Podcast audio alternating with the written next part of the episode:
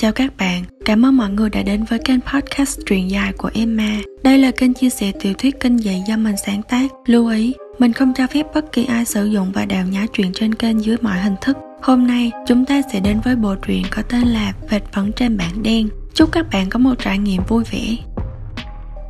Chương 1 Có người chết trong ngôi trường này Mọi thứ diễn ra điên cuồng một cách khủng khiếp Tất cả bắt đầu từ lúc cô nhìn thấy những dòng chữ kỳ lạ trên tấm bảng đen của lớp học. 6 giờ 30 phút sáng, Nguyệt đứng trước gương chỉnh lại trang phục lần nữa trước khi rời khỏi nhà.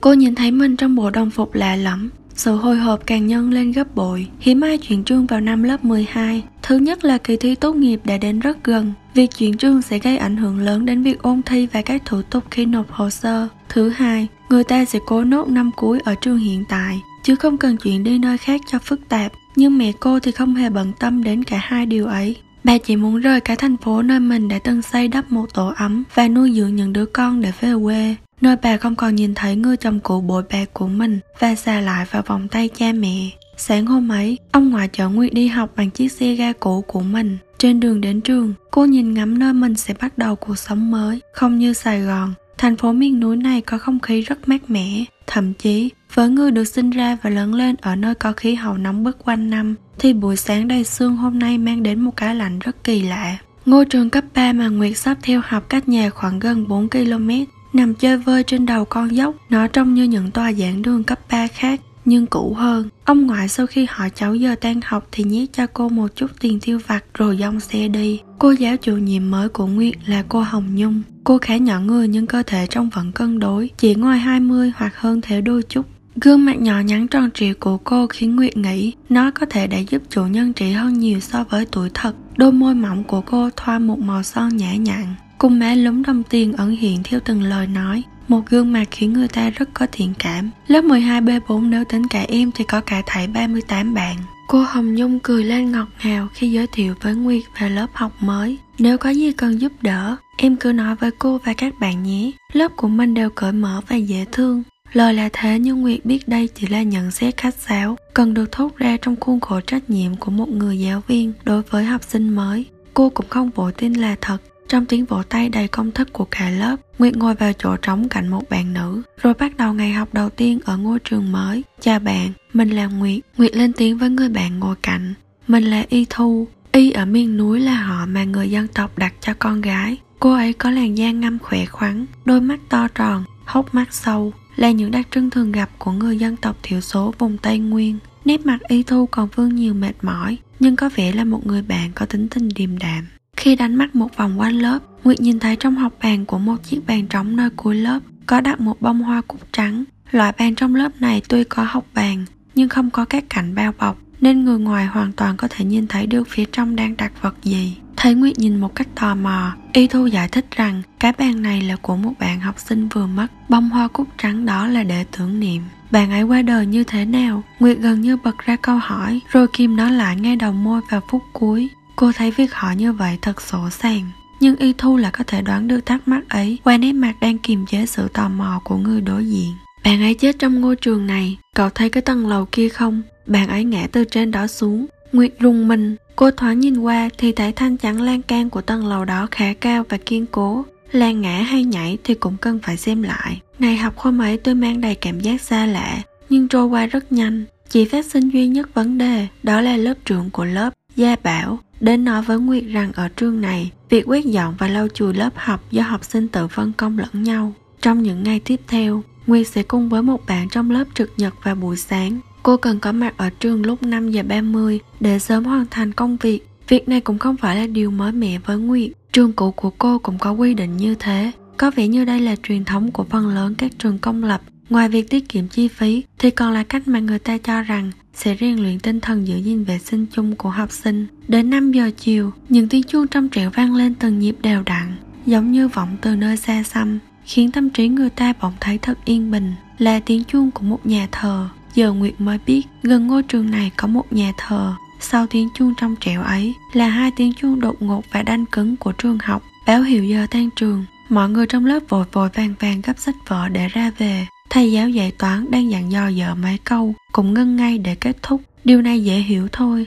Ai cũng muốn về nhà càng sớm càng tốt. nhưng cái tốc độ rời lớp của họ là quá nhanh. Thường thì khi ra về, có người giống như gắn động cơ vào chân, phi ra khỏi lớp. Cũng có người tranh thủ nói chuyện kề cả thêm, nhưng ở lớp học này thì khác. Mọi người ù ra như những vận động viên vừa nghe tiếng súng hiệu lệnh.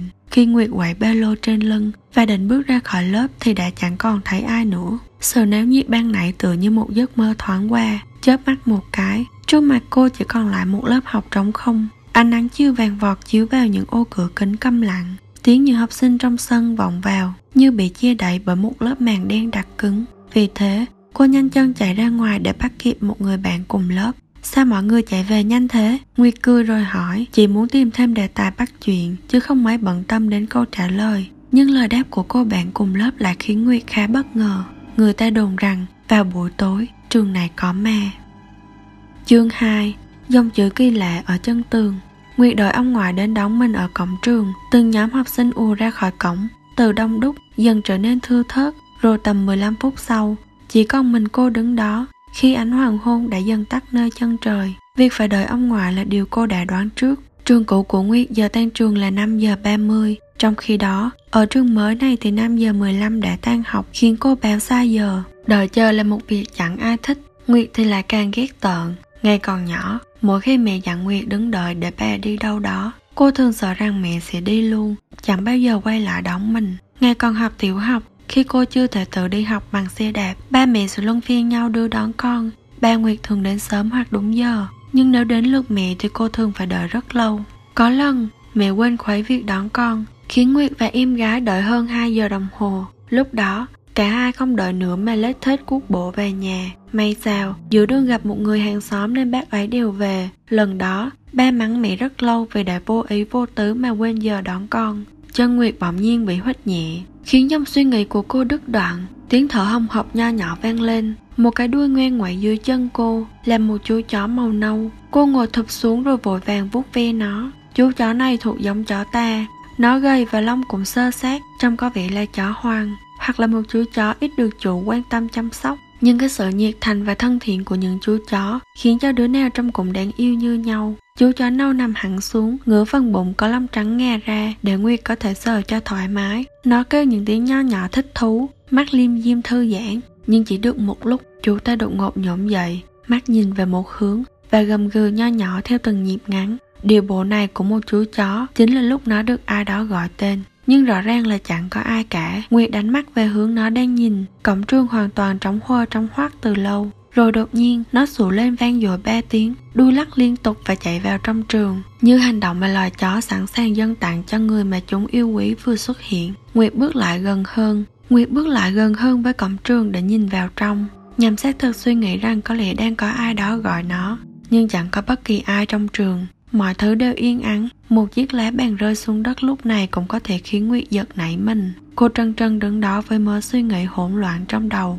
Rồi một lúc sau, Chú chó ấy lại chạy từ trong trường ra ngoài cổng. Nó lúc lắc quanh Nguyệt một chút, Rồi chạy về phía một cái lỗ trên chiếc hàng rào bằng cây ắt ó của nhà thờ cạnh trường. Từng cơn gió của chiêu tàn thốc vào người, Những ánh đèn đường của thành phố bắt đầu được trong lên. Bây giờ đã là 5 giờ 45 So với thời gian Nguyệt nói cho ông ngoại thì còn trễ hơn đến tận 25 phút. Ông bà ngoại Nguyệt chắc là đang dở việc. Một chiếc loa ở gần bắt đầu phát nhạc hiệu của một chương trình nào đó. Cảm giác não nề lân lân trong ngực của Nguyệt, nỗi nhớ nhà cũ ung ùng kéo đến. Lòng cô nặng trịch như ánh chiều tà kia. Sáng hôm sau, Nguyệt dậy thật sớm để chuẩn bị đến trường. Lần này, cô sẽ tự đi xe đạp mà không cần ông ngoại đưa đón nữa vì đã biết đường biết lối. Cô rời nhà lúc 5 giờ hơn một chút Bóng tối vẫn bao phủ khắp các nẻo đường. Cả thành phố vẫn đang ngon giấc trong chăn ấm, Nhờ nhiệt độ từ màn sương lạnh bên ngoài vẫn chưa tan. Nguyệt vừa bước lên và dùng chân dông xe đạp thật mạnh. Cái lạnh đã thốc vào lớp đồng phục mỏng manh. Không biết đến bao giờ,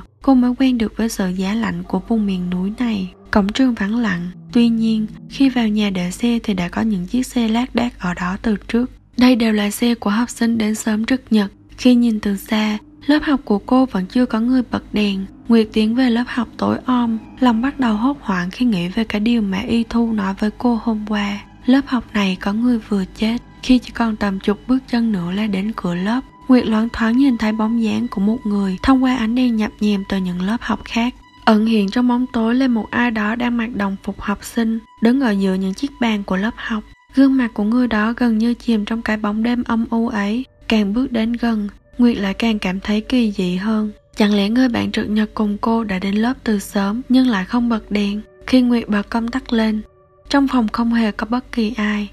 Trái tim cô như bị một bàn tay lạnh giá bóp chặt, nhưng Nguyệt gạt phát đi ngay. Cô nghĩ có lẽ mình chỉ nhìn nhầm mà thôi. Người bạn được phân công với cô không xuất hiện. Có vẻ như Nguyệt đã hiểu được những gì đang xảy ra. Lớp học này có hiện tượng ma cũ bắt nạt ma mới. Chỉ cần nghe qua việc có hai người mà phải trực nhật đến tận một tuần thì cô cũng đã phần nào đoán được một tuần này có thể là đã làm hộ nhiều người khác nữa. Cũng may là lớp học này khá sạch sẽ. Trong khi quét lớp, Nguyệt tinh ý thấy một điều kỳ lạ, đó là ở chân của bốn bức tường trong lớp học này đều có ghi chữ gì đó. Đây không phải là chữ do đám học sinh vẽ bậy lên, mà được ghi khá có trật tự, ngay hàng thẳng lối, bao quanh toàn bộ lớp học. Dòng chữ này cũng khá nhỏ và nằm sát dưới đáy, nên nếu không tinh mắt thì khó lòng nhận ra. Việc cuối cùng là lau sạch bảng đen. Nguyệt chui hết phấn trên bảng, rồi mang dĩa lau đến nhà vệ sinh ở cuối hành lang để giặt sạch. Bụi phấn hòa cùng nước tạo thành dòng chảy trắng đục nhớp nháp.